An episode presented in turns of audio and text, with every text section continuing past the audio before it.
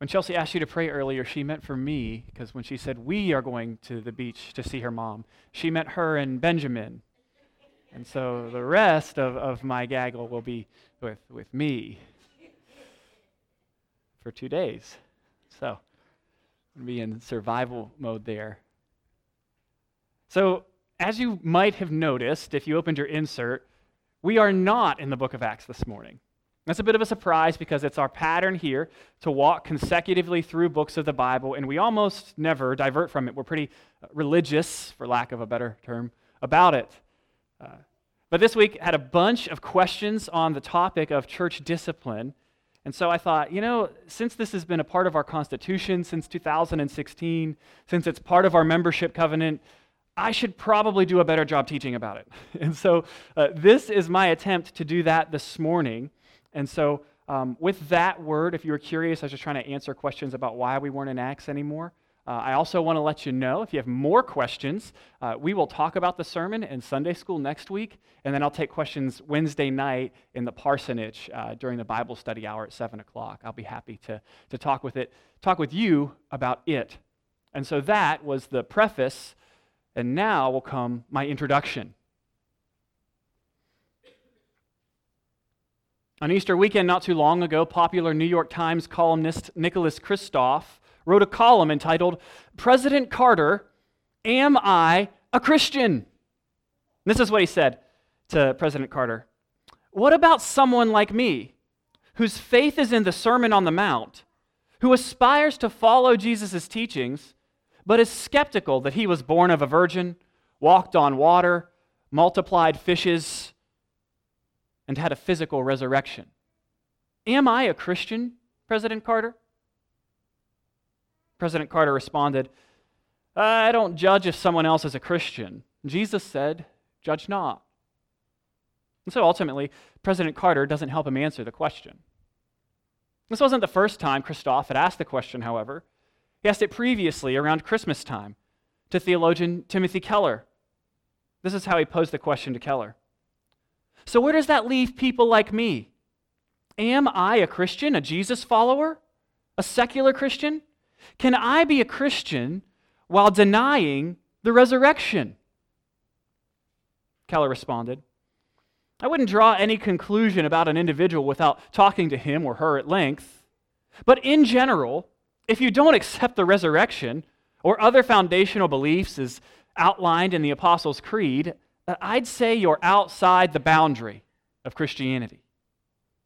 So basically, Keller tells Mr. Kristof if you don't believe in the incarnation of Jesus and the bodily resurrection of Jesus, then you're not a Christian. Well, what do you think? Is Mr. Kristof a Christian? How can he, or any of us for that matter, know that we are Christians? And who has the authority to answer such a question? The answer, according to the scripture, is the church. The local church is the authority Jesus established on earth to affirm and give shape to my Christian life and yours. It is the embassy of Jesus' kingdom that has been authorized to recognize genuine citizens of the kingdom and to remove non citizens.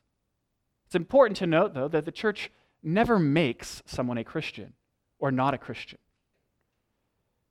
It rather affirms or denies. Healthy local churches affirm or deny membership based on someone's repentant belief in the gospel. But what I hope to show you this morning from Matthew 16 and 18 is that it's a church's responsibility to receive true disciples, pursue straying disciples, remove false disciples, and restore repenting disciples. And the exhortation is to be a faithful practicer of church discipline. Your outline is a little bit more detailed than it usually is, um, but you can see the three main questions we're trying to answer this morning. Where does a church get its authority from? How does a church use this authority? And then why don't churches practice church discipline? We'll try to answer those questions uh, to the best of our ability. But first, let's pray and ask for God's help. Father, we thank you so much for the opportunity to gather together around your word and to submit ourselves to it. We thank you that you are infinitely gracious and infinitely kind, that each one of us in this room is far from perfect. Each one of us in this room has sinned this week.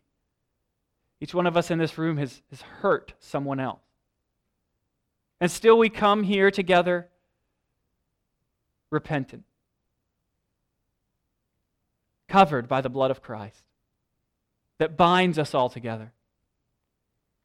We thank you that Jesus died for sinners like us, that he died for all who will come to him in faith. And Lord, we come to him in faith this morning, asking that we might hear and understand. Holy Spirit, we pray that you would give us illumination as we learn from the Scriptures. We pray that your voice would be heard loud and clear. And we ask it in Jesus' name. Amen. So we're going to start in Matthew 16 and in verse 13. Matthew chapter 16, verse 13. When Jesus came to the region of Caesarea Philippi, he asked his disciples, Who do people say that the Son of Man is? They replied, Some say John the Baptist, others Elijah, still others Jeremiah or one of the prophets. But, but you, he asked them, Who do you say that I am? And Simon Peter answered, You are the Messiah, the Christ, the Son of the living God. Jesus responded, Blessed are you, Simon, son of Jonah, because flesh and blood did not reveal this to you, but my Father in heaven. And I also say to you that you are Peter, and on this rock I will build my church, and the gates of Hades, or hell, will not prevail against it. I will give you the keys of the kingdom of heaven. And whatever you bind on earth will have been bound in heaven, and whatever you loose on earth will have been loosed in heaven. Then he gave the disciples orders to tell no one that he was the Messiah. There's a whole lot in this passage, but our purpose this morning is to kind of hone in on this idea of authority. And in order to do that, we have to ask our first question what are these keys that Jesus is handing to Peter? It's not as if Jesus has a giant like key ring with a bunch of different keys on it and he's physically handing it to Peter here. This is, this is a metaphor. We have to say, well, what does this metaphor point us to? And keys in the ancient world, much like our own world, pointed to or symbolized authority. And so uh, this is really simple if you just think about how keys function in your life. You have a key to your house, and that key allows you to enter in through your door or, or lock your door. If somebody is trusted by you, you, you can give them a key to your home. You have authority over your place. The keys simply represent an authority that is given by Jesus to Peter, and as well argue, like good congregationalists, to all who, like Peter, are true disciples. There's authority that's being passed, and, and we see as, as we read on, it's an authority to bind and loose, to affirm or deny. So the next question, which I started to answer, is who has this authority? Now, if you come from a Roman Catholic background, the answer is the Pope. That, that Peter specifically had these keys and had this authority, and it, there's through apostolic succession, it's come all the way down, and the Pope has the authority of the keys in his hands, and he exercises that authority over the whole church. And different denominations have, have different um, ideas about who holds the keys, but we are Baptists. And Baptists and other congregationalists argue that the whole church that's each church member, that's each of you, gathers together and exercises the power of these keys, exercises the authority that's being given to Peter here. The authority that Jesus gives to Peter is not only for him, but for all who, like him, rightly confess Jesus and repentantly follow Jesus together. And so that's why Baptist churches are autonomous, right? There's no pope or no outside governing body that makes decisions about who belongs to our church or who our pastor is. We believe that that authority is vested within the congregation. The authority to bind and loose. You say, well, what's the purpose of this authority, this binding and this loosing, this affirming someone as a Christian or, or denying, as we'll see, that they're a Christian? Well, let me back up because I didn't, I didn't put the keys in, Peter, in our hands. How did the keys get from Peter's hands to our hands, right? And that's where we're going to go to Matthew 18. In the context of Matthew 18, there's a brother who's caught in sin. There, Jesus is saying, This is how you bring your brother to repentance. He's walking through the process, and you'll notice in verse 17, he says, If he doesn't pay attention to them, tell the church. Notice who they're telling. They're telling the church. If he doesn't pay attention even to the church, let him be as a Gentile or a tax collector to you. Truly I tell you, and notice the language, whatever you bind on earth will have been bound in heaven, and whatever you loose on earth will have been loosed in heaven.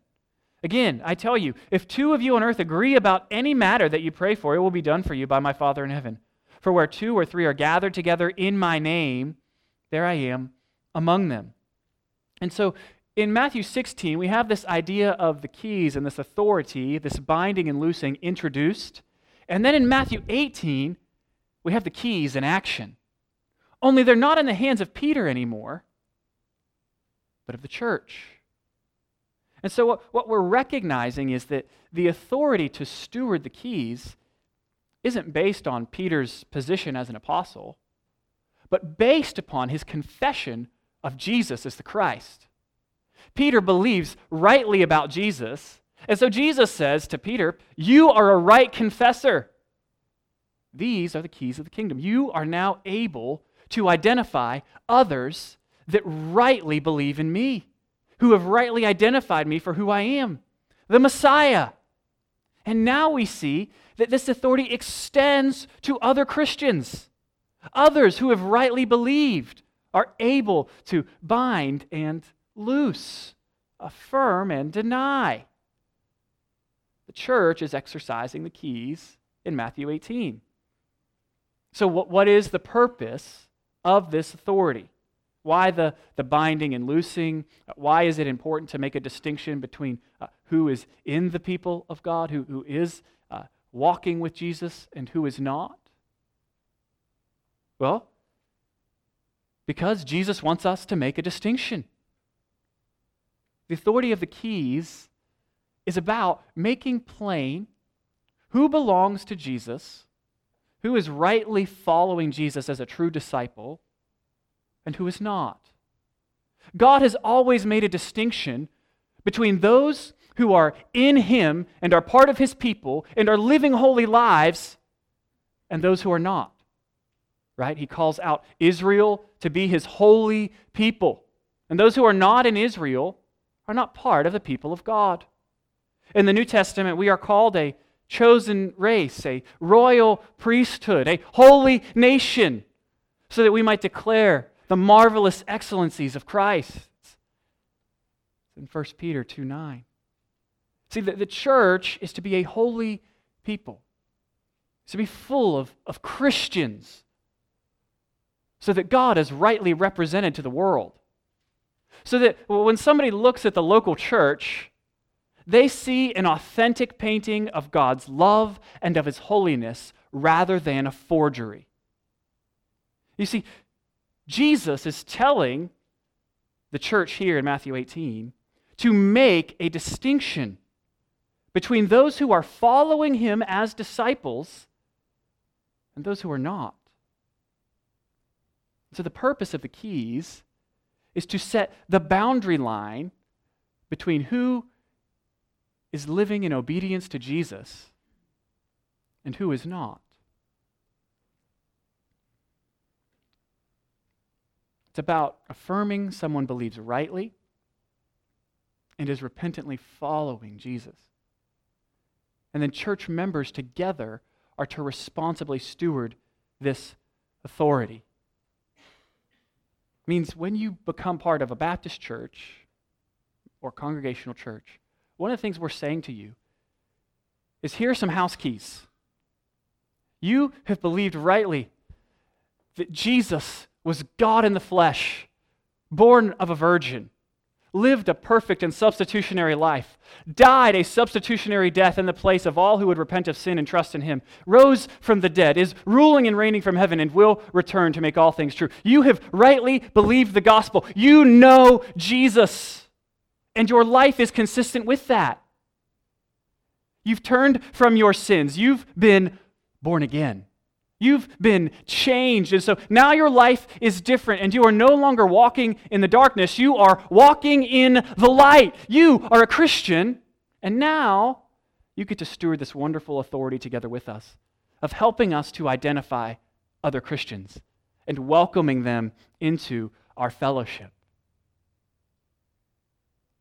That's the first use of this authority receiving true disciples receiving true disciples. This is simply an implication of removing, which you see in Matthew 18. The ability to remove and set the boundaries implies the ability to welcome in. So that's, one of the first things is receiving true disciples. So you may go, well, how does this, what does that play out? How does that play out in our church? Well, it, it looks this way. The church wants to make sure that we only welcome Christians into our fellowship rather than non Christians. And so let's say uh, Mr. Kristof from our introduction comes to Rockfish Valley Baptist Church and expresses his desire to join with us in fellowship. And so, uh, in his interview, his membership interview with the elders, he says to us the same as he did to Dr. Keller uh, you know, Justin, Mike, David, uh, I, I think I'm a Christian, but I don't, I really just believe in the Sermon on the Mount. I don't believe in the resurrection of Jesus. Well, at that point, we're, we're not going to recommend him for membership. And if we did, and we, we, we came before the membership and said, here's Mr. Kristof. He uh, believes in the Sermon on the Mount, but he doesn't believe that Jesus is raised from the dead. It'd be your responsibility to vote no. It's our responsibility to make a distinction between who is believing in Jesus rightly and repentantly following him and who is not. Or, or let's do another one. Let's say a woman comes, she wants to join. She is a top notch theologian. Just really, she can answer any theological question you ask her. But in the course of her interview, she uh, lets out, I also am a serial adulterer. I love to have affairs, and I, I don't plan on stopping. It's really, uh, I have peace about it. I prayed, and I know that it's right in my heart. We're going to say, um, no. Your life is inconsistent with the life of a follower of Jesus. Because true disciples, they don't just say they believe in Jesus, they follow Jesus. Or maybe we have a, a couple that, that comes, they're nice, they move in the area, they say, uh, We, we want to join, but we, in the fall, we really get into NFL football. And so we tailgate, and, uh, and the rest of the year we like to go to brunch on Sundays. And so don't expect to see us except for Christmas and Easter. Maybe, maybe not even then, because we might have something else come up. Well, at that point, we're going to say, brother, sister, we believe that gathering together is, is a basic Christian responsibility. The, the word for church in the New Testament is, is ecclesia. It means to gather, to assemble. If you're not gathering, why would you want to be part of the church? You're not being obedient to Jesus in this. You can't, no, we can't welcome you into membership. We, we can't affirm that you're following Jesus because your life denies it. That, that process, that, those judgments that we are making, we are called to make. We've been given that authority. It would be wrong of us to do as President Carter did shrug his shoulders. Well, Jesus said to judge not. So come on in. Well, no, G- Jesus didn't say, he did say judge not, but then he kept talking about how to make a right and gracious judgment. He said, Take the plank out of your own eye. And then what did he say to do? Remove the speck from your brother's eye. The point of that passage that President Carter was quoting is not to say, don't judge about anything ever. No, the point of the passage is to say, judge wisely, judge graciously, judge in a way that you would want someone else to make judgments about you. Judge kindly. yes, take the plank out of your eye so that you might perform whatever eye surgery is necessary on your brother or sister. No, we're, we're making a judgment about who is rightly professing Christ and who is following him repentantly as a disciple. And so let me give you a positive example. Uh, this past Wednesday, uh, we voted into membership uh, Rick and Wendy Pointer and Dennis and Terry. I don't think I told you guys that we approved you yet, but. Uh, oh, okay, thanks. Thanks, Kim. But we interviewed them and, and we said, wow, those are some great stories. Uh, these are great testimonies. I'm so glad that God has saved you. And we, we brought them before the membership. I gave you a little biographical sketch, the elders did, and we said, We recommend them for membership. And when we said, All in favor, and you said, I, there was this stewardship of this authority. We were judging them to be right professors of Christ, believing the gospel rightly, and repentantly living. Not perfect living, they're sinners, I haven't been around them that long, but I'm sure they sin. but they're repentant. they're the trajectory of their life, they, they are following Jesus. And I'm confident that if one of them sinned against me, and I went to them right now and I said, um, you know, Rick, it really hurt me when, you know, whatever, that he would quickly repent. Because I believe them to be Christians. And this is what Christians do they repent. The church has to make judgments about who a Christian is, not just on the front end when they come in the door as members, but on the back end. If they begin to disqualify themselves by denying Jesus by virtue of what they start to believe or stop to believe, or by virtue of their lives.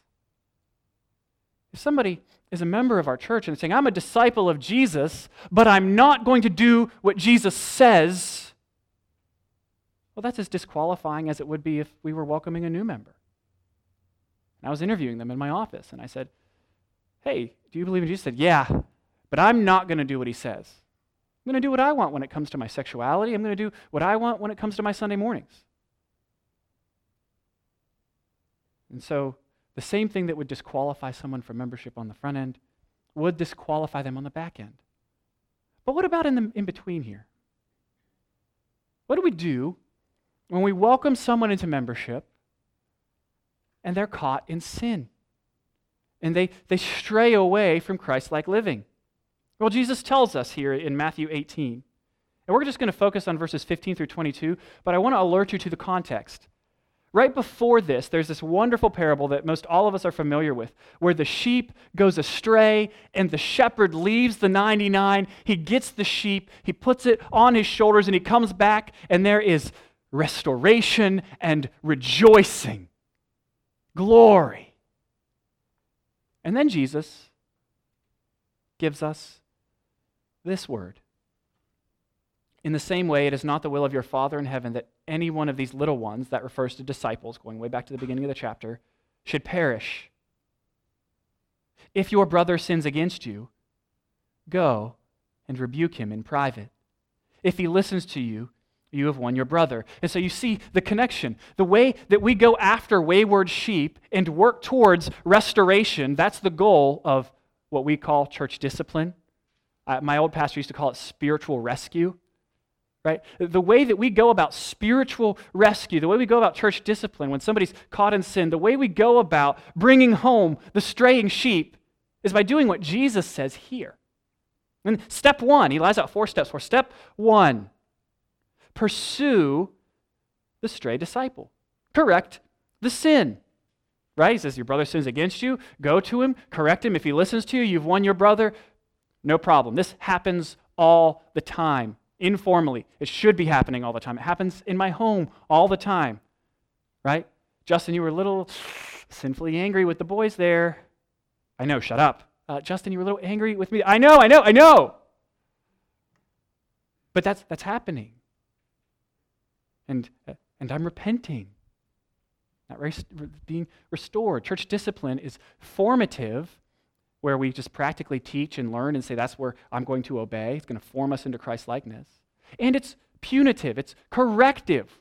When I do something wrong and a brother or sister sees me doing something wrong, they correct me. This isn't limited just to when you're sinned against, right? The gentleman in 1 Corinthians 5 who is sleeping with his stepmother is not sinning directly against the church. But Paul still says, you as a church are responsible to hold him accountable. This is not Christ like living. Remove him. Be like, if I went, well, I can't correct them because they're not sinning against me directly. It would be like if David was a bank robber, and we all knew it, and I knew it, and everybody knew he's a member of my church. But Friday nights, you could find David robbing banks, passionate about it. And I go, well, I know this is sin, but I'm not going to correct it because, after all, it's, it's not against me directly. No, I'm to correct that sin. Galatians 6:1 tells us, "Brothers, if anyone is caught in any transgression, you who are spiritual, that's you who have the Holy Spirit, that's you who would call yourself a Christian, you who are a disciple, restore him in a spirit of gentleness. And keep watch on yourself lest you too be tempted." It's our responsibility to love one another by correcting one another. We want to be a people who will correct one another when we're caught in sin and who invite correction. I mean, you, have you ever got food stuck in your teeth? Right? You went out to lunch, or maybe in the kale's popular, you had a, like a kale on your sandwich somehow in the morning. You go about your day, you're seeing people, you're smiling and shaking hands. You get home and you look in the mirror, and there's just like a whole head of lettuce between your teeth. And you're like, why didn't somebody tell me I had food in my teeth? I mean, I looked like an idiot all day. And your wife pipes up, How's that different from any other day? Well, no, you want, you want somebody to tell you if there's food stuck in your teeth, right? Likewise, if you are caught in sin, you want someone to tell you. Because if you're a true disciple, you want to be more like Jesus. You want to repent and be more like Jesus. So, as Christians, we, we do this service to one another. We, we've covenanted together to hold one another accountable to Christ like living, to exhort one another towards good deeds and love, to encourage one another in the gospel, to say, keep following Jesus. Whoa, whoa, brother, you've gotten off the path. Come back over here. Keep following Jesus. Because persistence in sin, persistence in sin denies your profession of faith. Jesus says, Repent and follow me. And if we refuse to repent, that is a rejection of Jesus.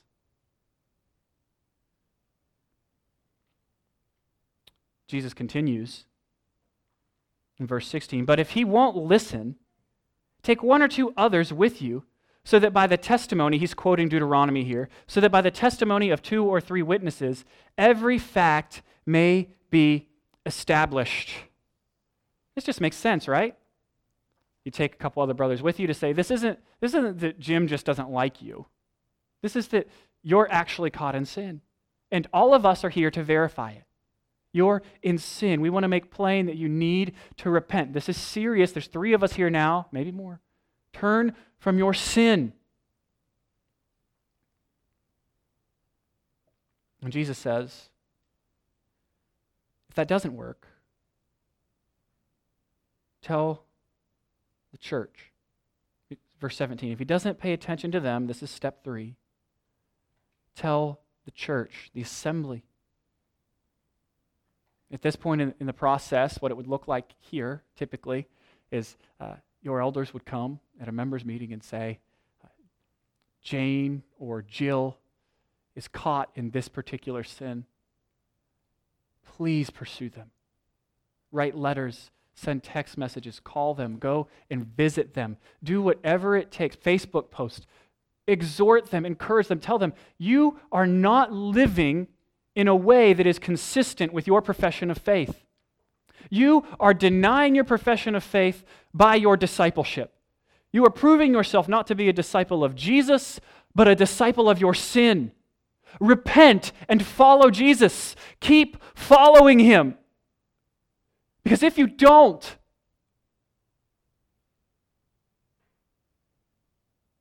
you might be in danger of hell.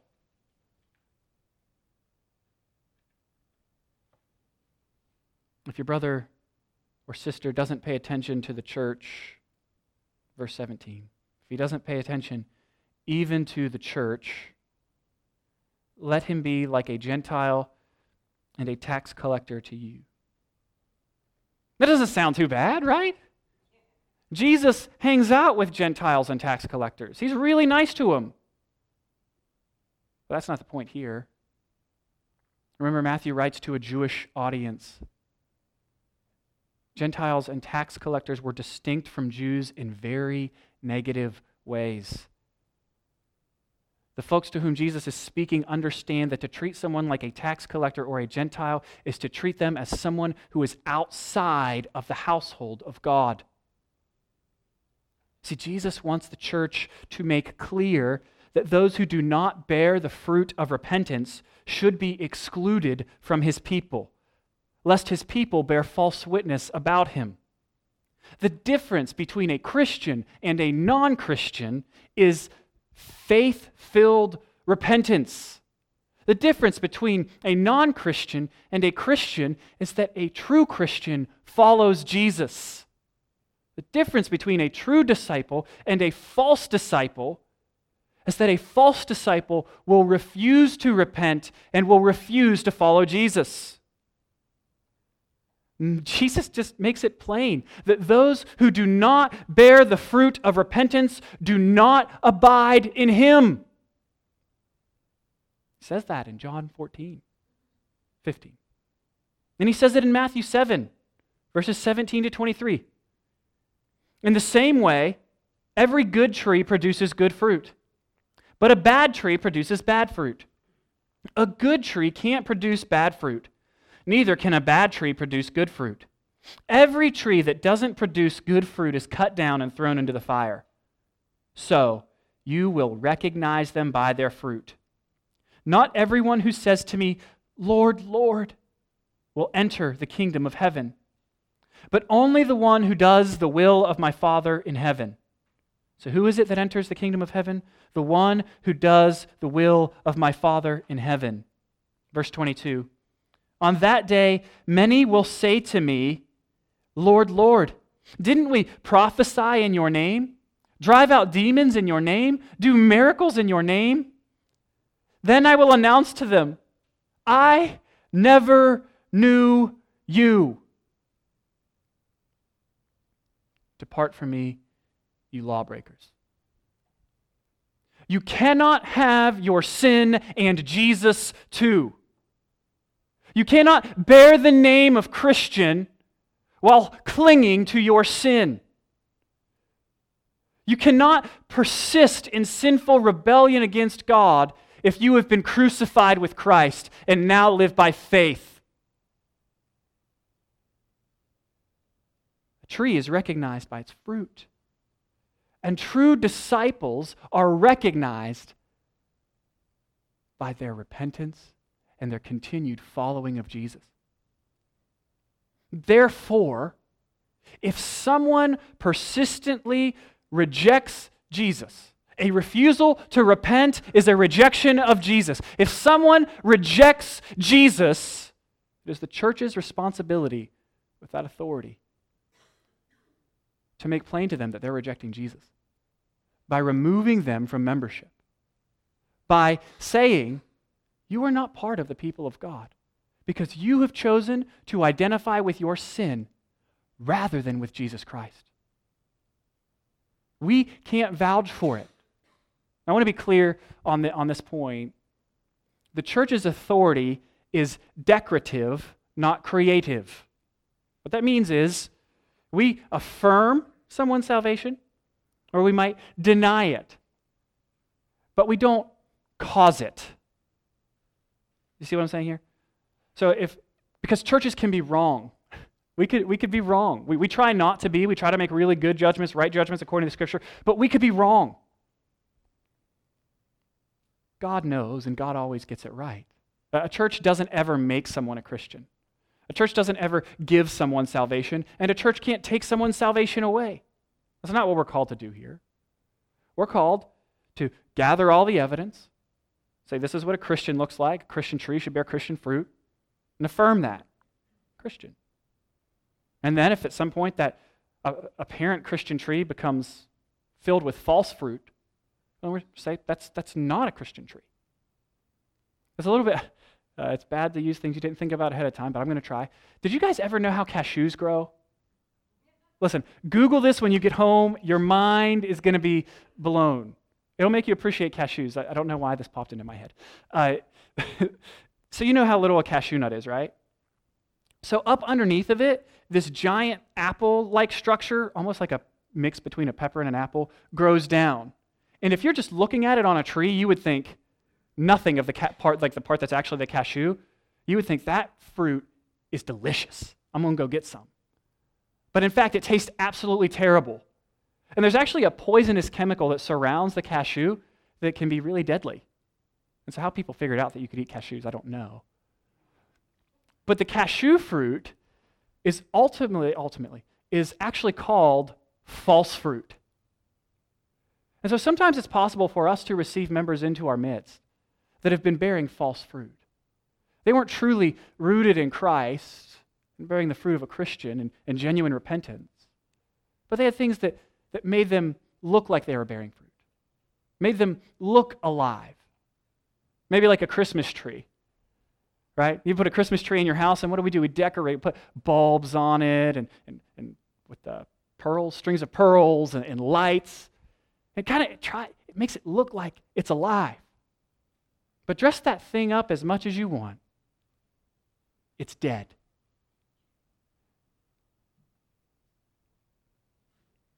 Likewise, when there are people who do have no Christian fruit, or they are showing evidence of deadness. That's what unrepentance is. Then we need to make that clear to them. Not because we're mean, not because we want to, but because we must.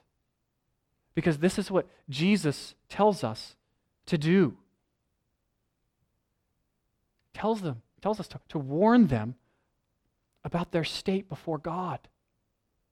They might they might could be saved, but they are denying it by their life.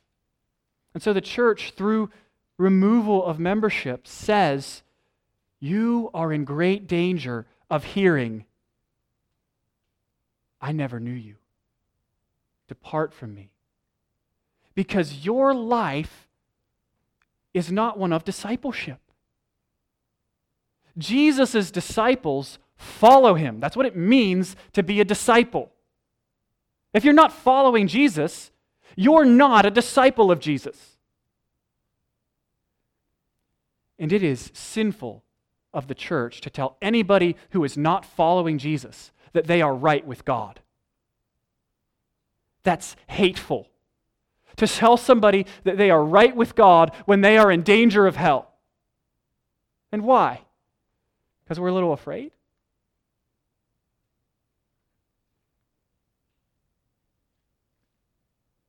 Church discipline is the medicine that Jesus prescribes to bring wayward disciples home.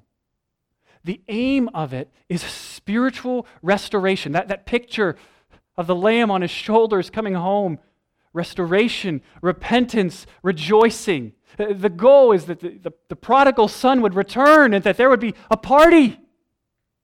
We stand ready to forgive because we've been forgiven in this way. And we lovingly give the medicine of church discipline to sick sheep. My kids, as kids do, get sick a lot, and it just cycles through everybody. There's one child in particular I hate when he gets sick because he just will not take medicine. And it's Owen. I'll just confess, it's Owen. Uh, don't tell him I said that, all right? but, but, you know, I'll get the Tylenol out if his temperature's up at 103, 104, and I'm like, buddy, I know you hate this, but I have to give you Tylenol. And to get Owen to take Tylenol, it takes Chelsea and I sometimes. Like, one of us is holding his mouth open, the other one's like laying across him, pinning him down, and he's, ah! And if you walked by my window and looked in and saw what was going on in my house, you would think, I better call child services. These parents are cruel. But if you investigated a little further, you would recognize what we were doing was for the good of our child. We didn't want to leave him sick, we wanted him to get better. So we were giving him medicine. That is what church discipline, what spiritual rescue is all about. It's supposed to be medicine that is aimed at healing a body that is sick with sin. We do it because it's loving, because Jesus has commanded us to. And we do it hoping that even on the other end of excommunication, of removing somebody from membership, that restoration would be possible. I mean, it happened in 1 Corinthians 5. Guy sleeping with his stepmother. Paul says, Remove the evil person from among you. They remove him. And then he's writing 2 Corinthians and he's telling them, Hey, that guy that you put out of membership, he is repentant. Welcome him back in. This works because God works, and his way is best. We always long for restoration. And then we have this, this funny, not funny, but this, this part from Peter. Peter comes with a question. It's like, say we go through this process, Jesus, and you know, different levels. Step one, somebody repents, or maybe it's after they've been removed from membership. How many times should we forgive somebody that goes through this deal? And he says, like seven? And Jesus says, no, 70 times seven. You see that in verses 21 and 22. And Jesus' point is not to say, count down from 70 times 7. Right, all right, now I'm all the way down to, to, to 20 and to 15, 12. Three more times, I don't have to forgive anymore. No, Jesus' point is to say, you are to forgive without limit. We are to forgive as we have been forgiven in Christ. Because his grace has taught us to be big forgivers. His grace is greater than all our sins. It cleanses us from all unrighteousness. The power of Jesus' blood is good for each and every sin you have ever or or will ever commit. He forgives us. And so we look at anyone who comes repentantly and we forgive.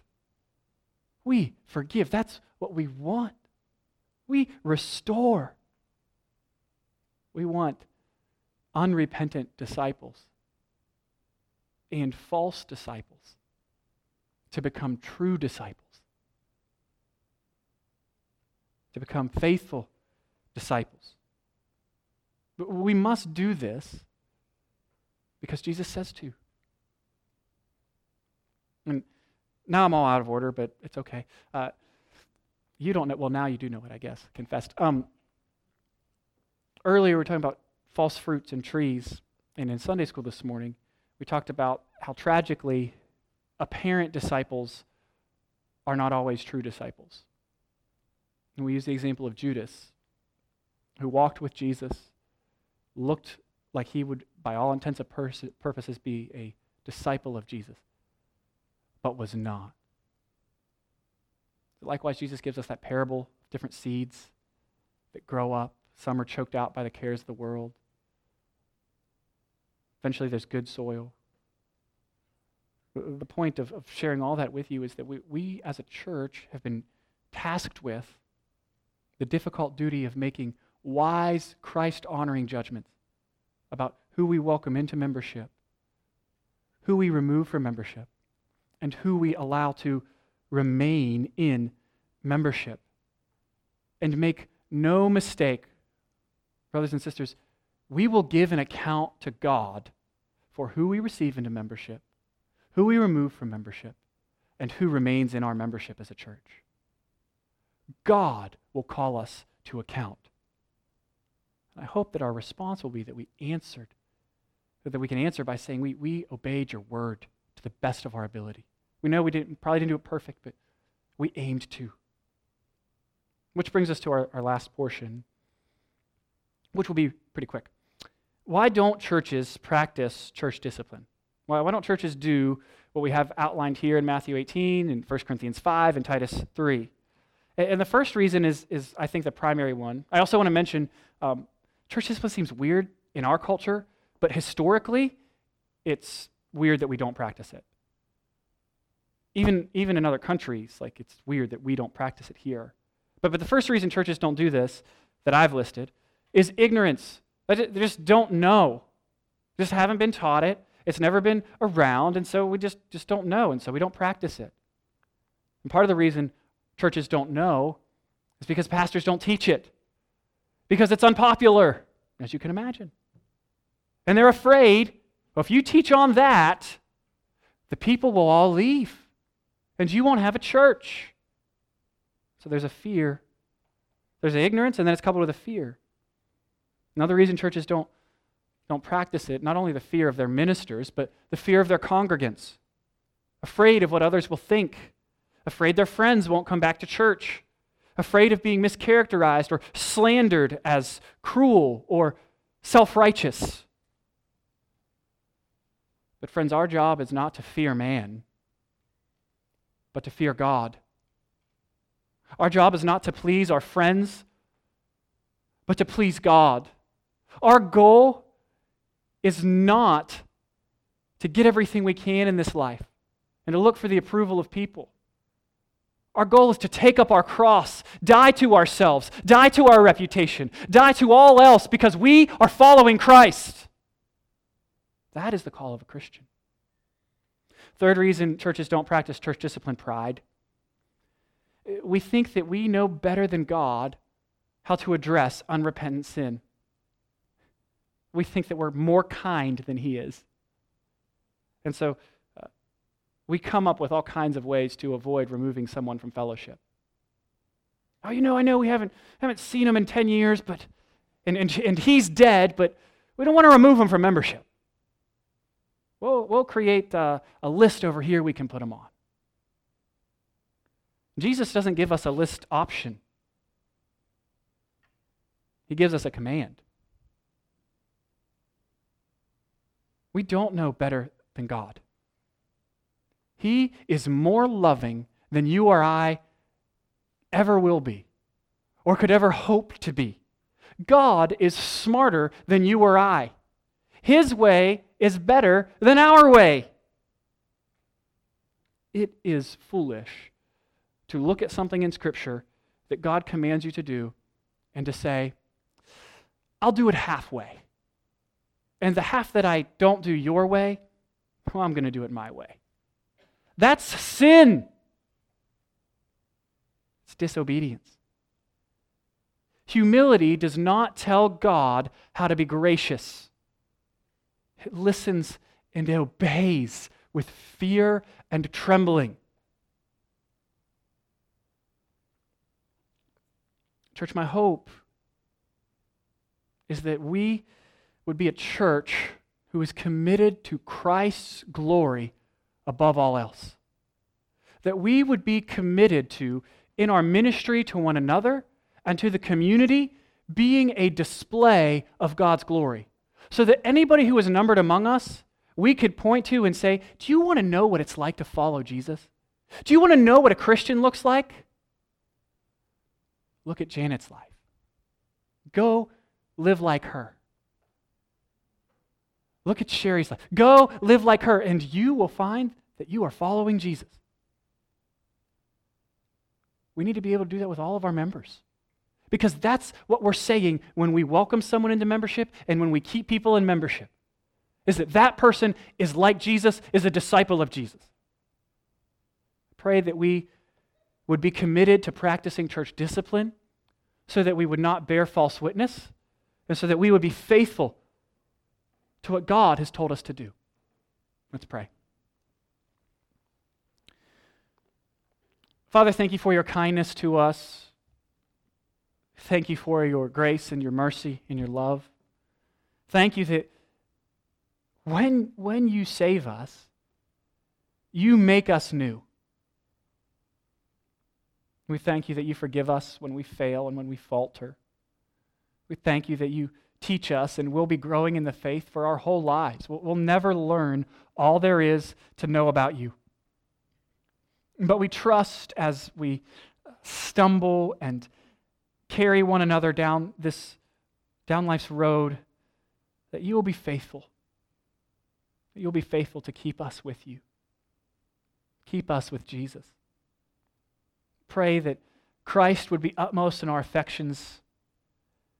We ask that you would help us to rest in him. We thank you that his yoke is easy and his burden is light. Thank you that he died for our sins. Thank you that He is raised. We thank you that our future is not a hole in the ground, but a new heavens and a new earth. Thank you that our future, when our faith in Christ, is to hear, Well done, good and faithful servant.